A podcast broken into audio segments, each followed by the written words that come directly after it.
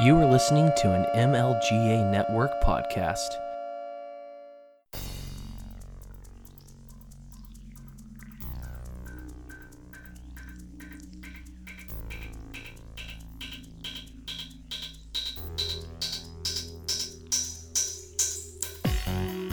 Welcome to Thank You for Your Servers, a show which looks at the tech news of today but from a libertarian perspective. Now, here is your host, Thaddeus Preston, aka Nick Way.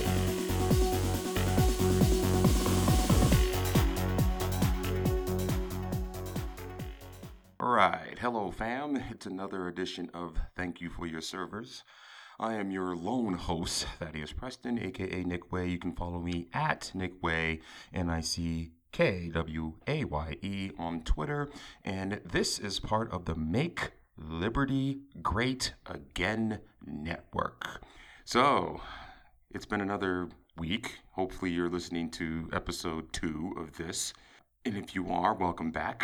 If it's the first time, this is me giving my take on, I don't know, some of the issues of the day when it comes to the technology industry.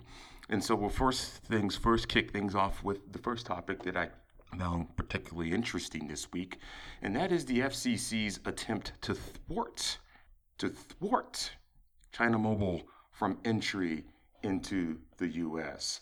And it's kind of harkens back to what I would like to call neo-colonial mercantilism. So, the FCC, on the recommendation of the executive branch national security agencies, turned down an application for the China, for the uh, China Chinese mobile uh, uh, giant to uh, install exchange equipment stateside. Uh, the reasoning given, as the FCC posted in its note, was national security.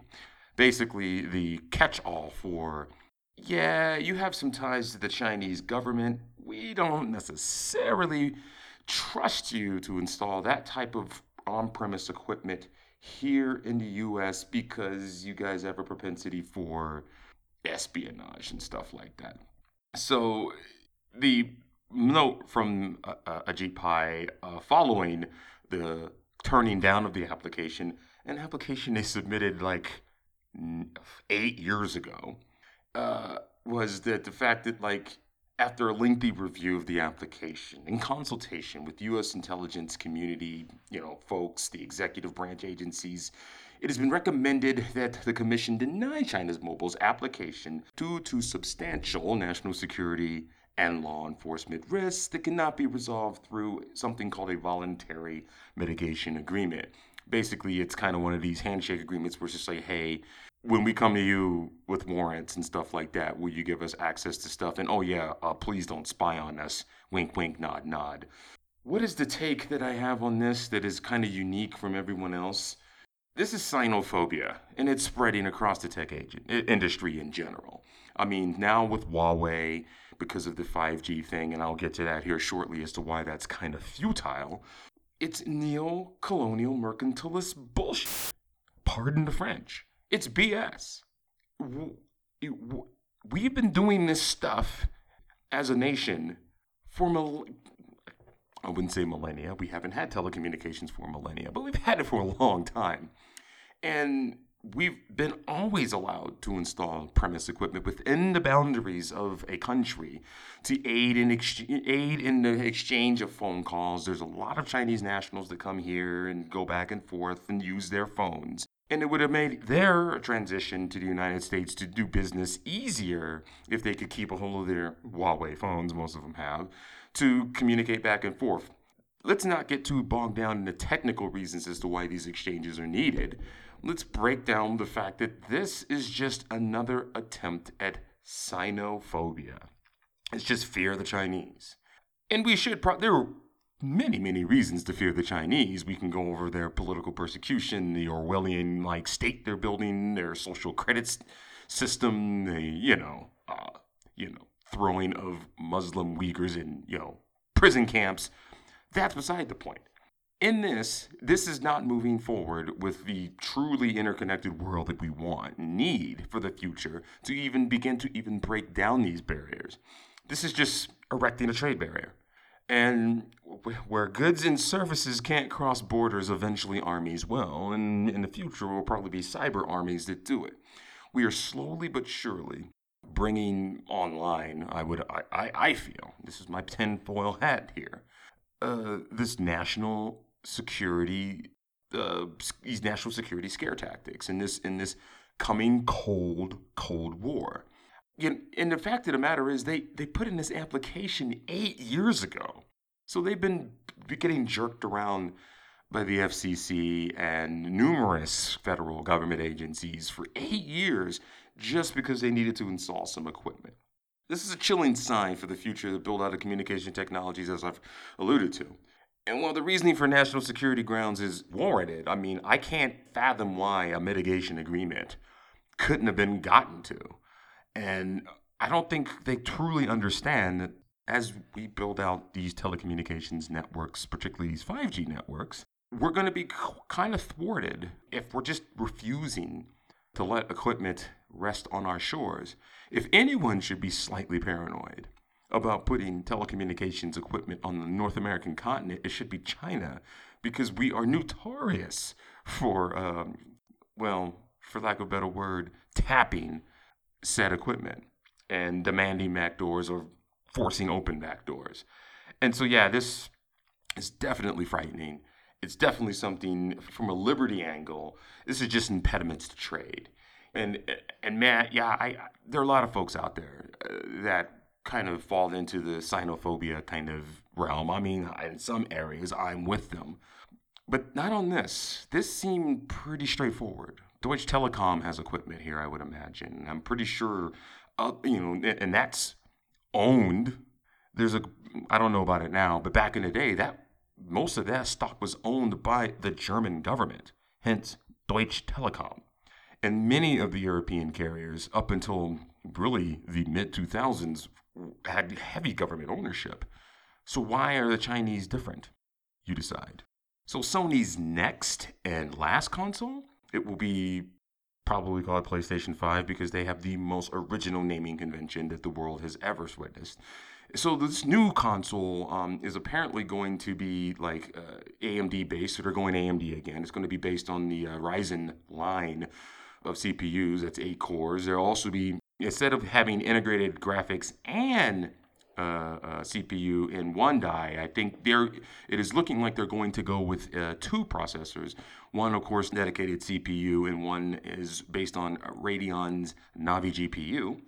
It'll have uh, ray, uh, hardware ray tracing in real time, which is a computational intensive task. It's a beautiful, beautiful thing. It's kind of similar to what uh, NVIDIA's RTX line is capable of. If you've ever seen some of the demo videos for um, the RTX, yeah, particularly one uh, where they were showing, you know, stormtroopers walking around like some, I guess, the Death Star or something like that, and it showed like the ray tracing as they were in the elevator. You know, movies have been doing that stuff for a very long time, and it's very computationally intensive, and it's typically done post processing. But these new generation of processors, particularly from NVIDIA and AMD, are going to do this in real time.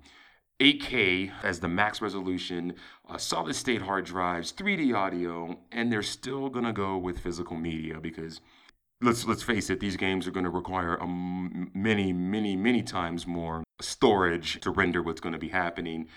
ETA is looking like 2020, but probably more close to 2021. This is cool. The gamer in me is always geeked out to see the new and improved and the new line of dedicated video gaming hardware.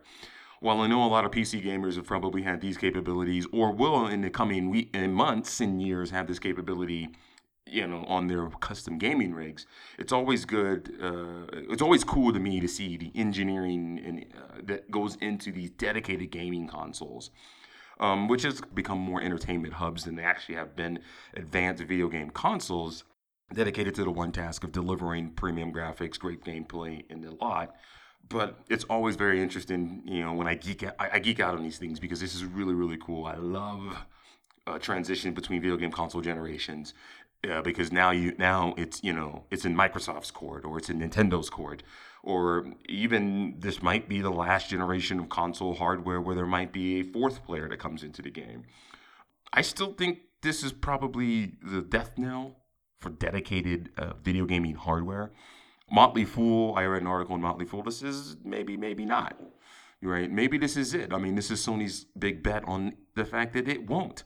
But you, Sony itself has a cloud gaming play. Microsoft will have one with Project xCloud. Amazon is going to do it. Google Stadia is, is going to step into the game here toward the end of the year. Everyone is, ha- you know, even Nvidia has uh, has has a play uh, with their GeForce Now. So I find it odd that they would put so much firepower into this box, but maybe, just maybe, uh, the things that this box will be capable of are going to push us past what any cloud gaming platform will be able to provide. That remains to be seen. And then a lot of these latest generation of consoles actually do uh, rely on a lot of background cloud infrastructure for for uh, AI, for uh, you know some of the physics and other things like that. So this might just be like a marrying of the two. This might just be a super duper uh, high end just set top box for eventually delivering cloud gaming. But I don't know. It's I think it's cool. There's not much of a liberty angle to it. It's just it's just cool. And um, I'm looking forward to seeing really not just what this hardware is capable of doing, but most importantly, what uh, X, you know, what Microsoft is going to bring to the game, and what Nintendo will inevitably be bringing to the game. And see, like I said, if there's another player that wants to even step into the game, and for every one of these out of the park boxes with all these real time, computationally intensive processing of you know just amazing visuals. I'm almost I'm, I'm very curious to see what the next kind of custom gaming rigs that will be you know that anyone can build based on um, Nvidia's uh, processors or based on AMD's processors will look like when it comes to the next generation of games. But that remains to be seen. Yeah, I'm excited for this. I'm stoked. All right, poor Intel.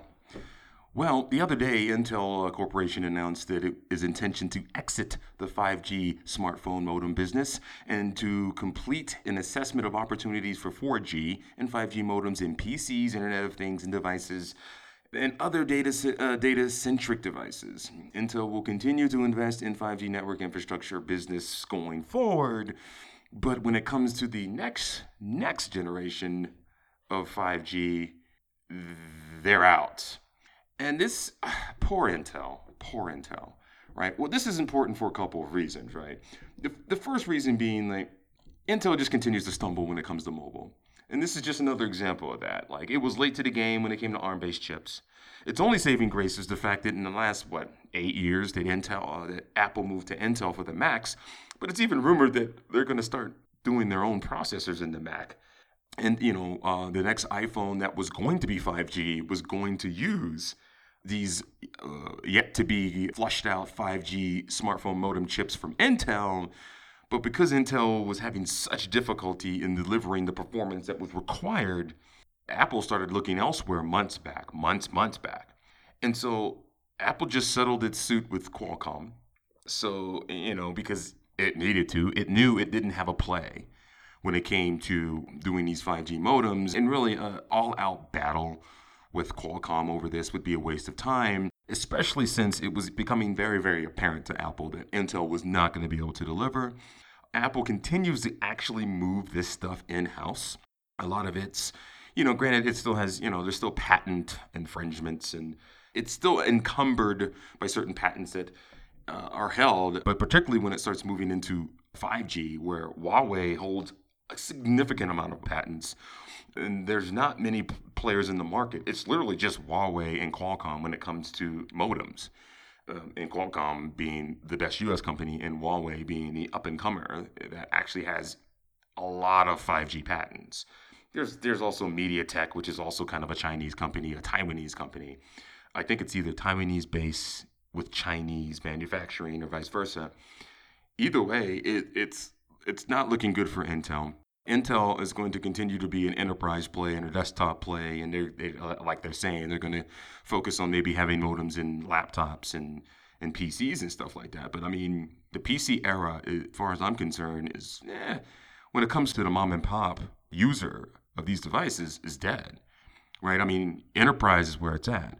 even on you know the podcast I'm recording right now is being recorded on like yeah it's in Core i3 which is nothing but I don't need a lot of power right when you have the cloud. I don't need a lot of power unless I'm doing like hardcore like audio video editing even coding for the most part as long as you don't have a very you know resource hog when it comes to like IDE you don't need much and so you're not into this play. And as for the internet of things any and everybody's going to get in that market. And I and, and you know they're just going to be one of many many players. I think Intel's in trouble. I think they're in trouble long term. I think this deal with Apple for trying to be in the next 5G iPhones, at least the 5G iPhones that were going to be available in North America and Europe, I think that was a blow.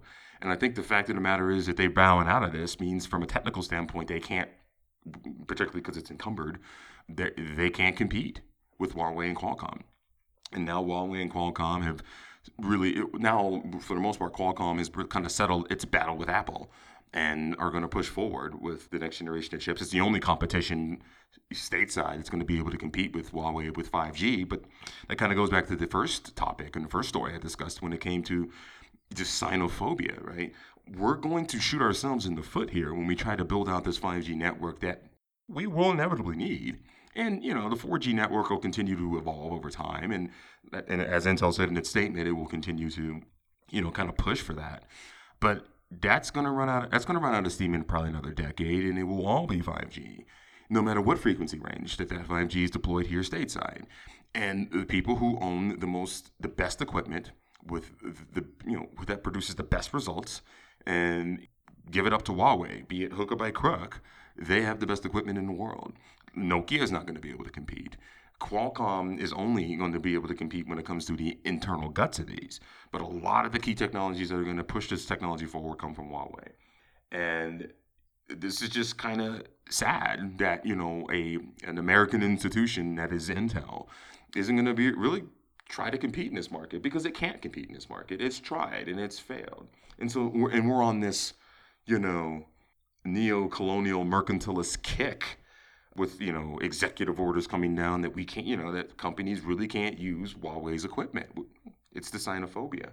There's going to be less competition when it comes to getting access to this technology, and particularly the modems, because smaller players will have to bow down to the two best in the business, and maybe some smaller players will come about. Maybe some, you know, via increasingly more Chinese espionage. Maybe there'll be some more Chinese players, but they will be Chinese players. Yeah, now I'm starting to think that um, IP sucks. Hat tip to uh, Stephan Kinsella when it comes to that. There's not a lot of players, man. The market's converging around two. One's American back, one's you know Chinese back, but the future 5G really does sit with Huawei, and it's very very sad to see that uh, there'll be a player bowing out because they can't compete. All right, so Pinterest and Zoom had IPOs this week uh, and, think, and the IPO market is popping off like it's 1999. In the first company to go public, I think, uh, on the uh, well, one of the first companies we'll discuss that went public first is good old fashioned Pinterest. Pinterest is that app that has all the pretty pictures and it's all in this very beautiful design and it's a very aspirational website and a very aspirational app.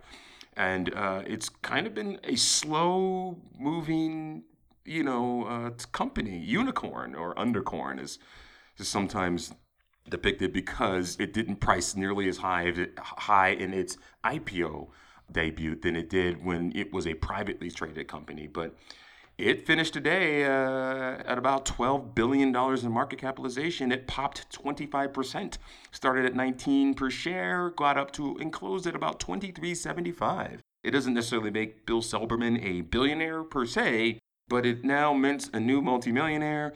And I mean, the company is, you, you read stories about the company, it, has been very slow and very deliberate in its ascendancy as the other social network, right? I mean, it has avoided many of the problems of Facebook and Twitter and Snapchat and Instagram and stuff like that. And it's just kind of been this very aspirational site, man. I mean, from beautiful design to recipes to beautiful women to shoes, cars, interior design.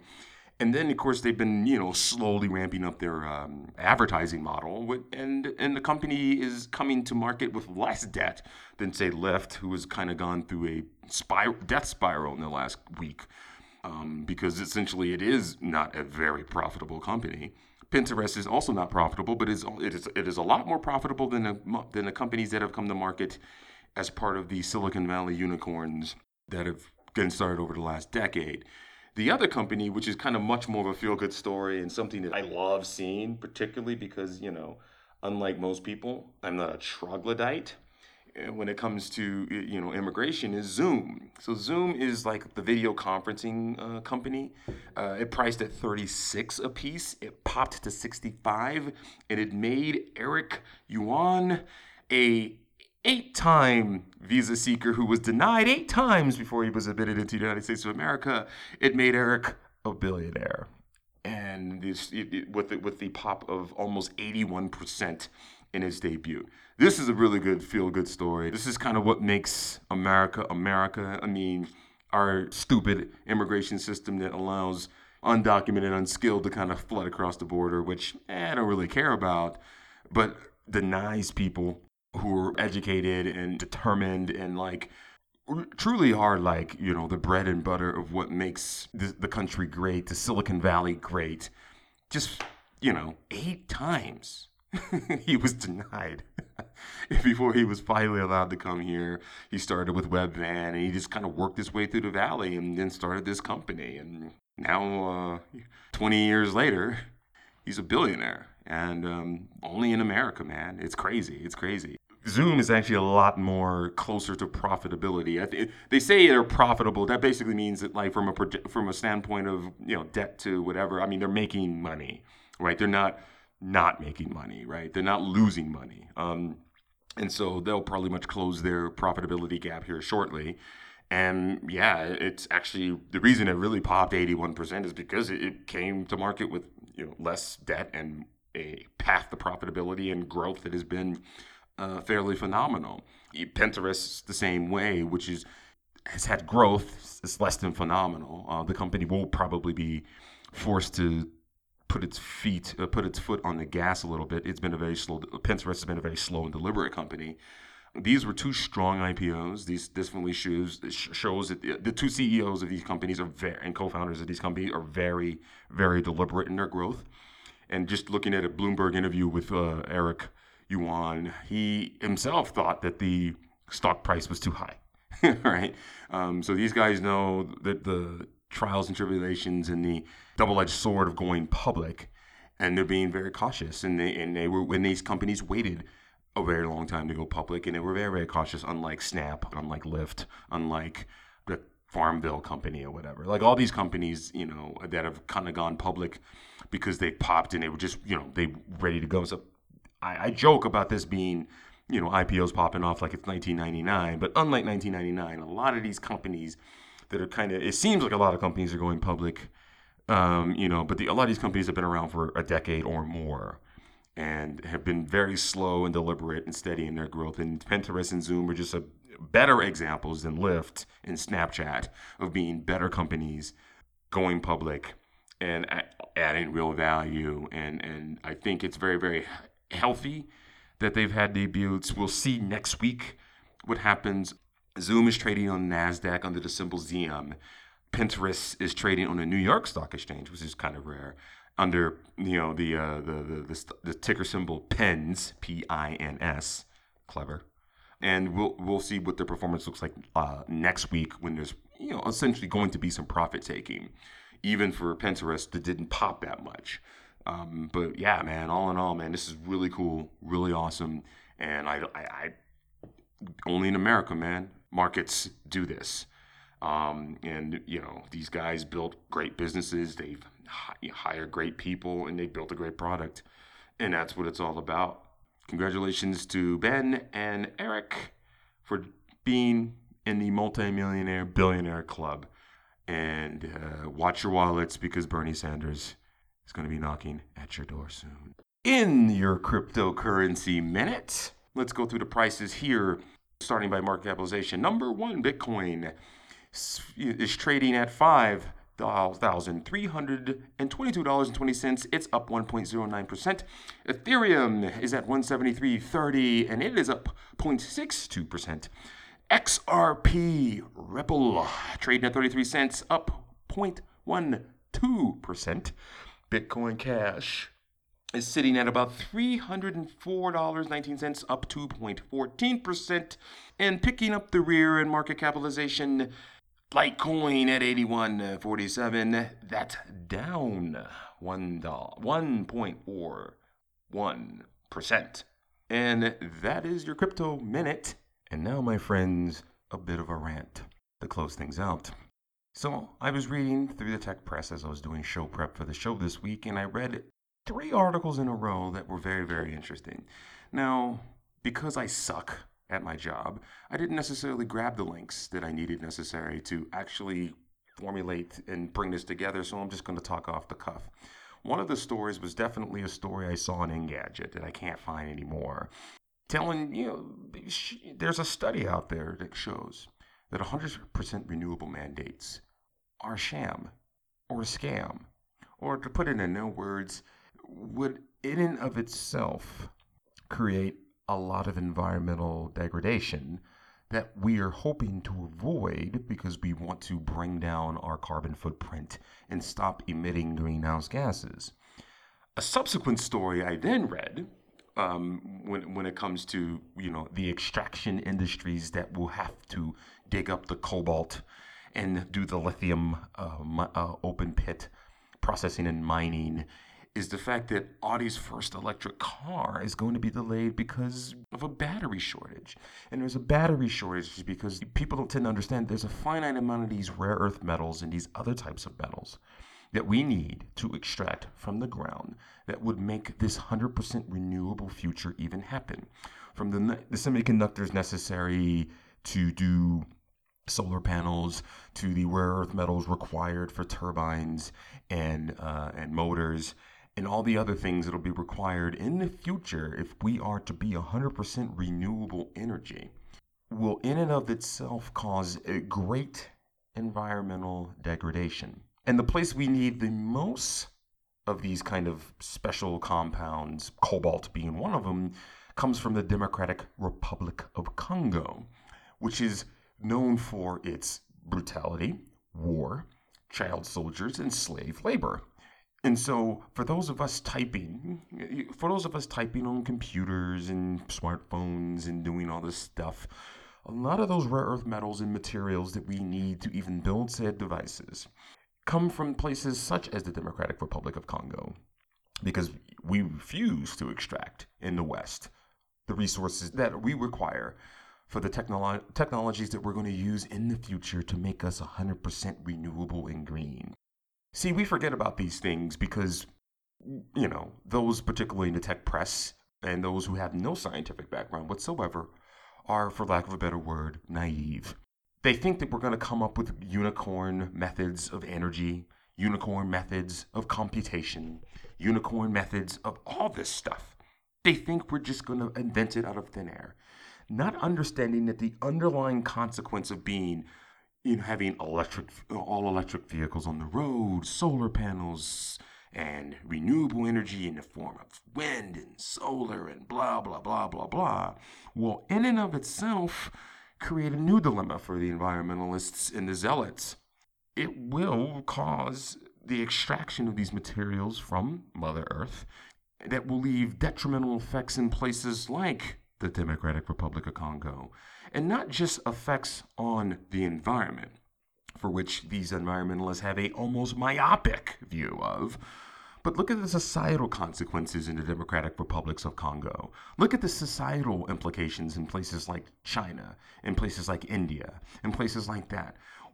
You know, the third world in that instance. Look at what we've done to the Middle East when it comes to oil the war, the degradation, the hostility, the propping up of terrible dictatorships and governments.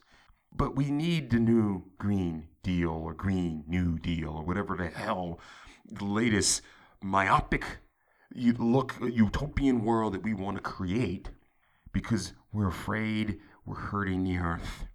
Those who are sober enough to actually study it and break it down know beyond a shadow of a doubt that this is crap. This can't be done. And if you're not putting nukes on the table as part of that energy mix, all the legislation you pass for mandating here in the United States and across the world that we will be 100% renewable by X number of date means absolutely positively nothing. Because we tend to always understand and want to analyze and degrade the upstream and downstream operations of fossil fuel extraction from the earth. But we always seem to have a blind spot when it comes to the same extraction both upstream and downstream operations when it comes to these extraction industries that we do to the places that we're going to need to pull these metals from to build this Green New Deal utopia. Food for thought. All right, fam, I am out. There's been another edition of Thank You for Your Servers. We're logging off, but please follow us at the Make Liberty Great Again Network on Twitter and um, at Nick Way on Twitter. Again, we're logging off. Thank you for your servers.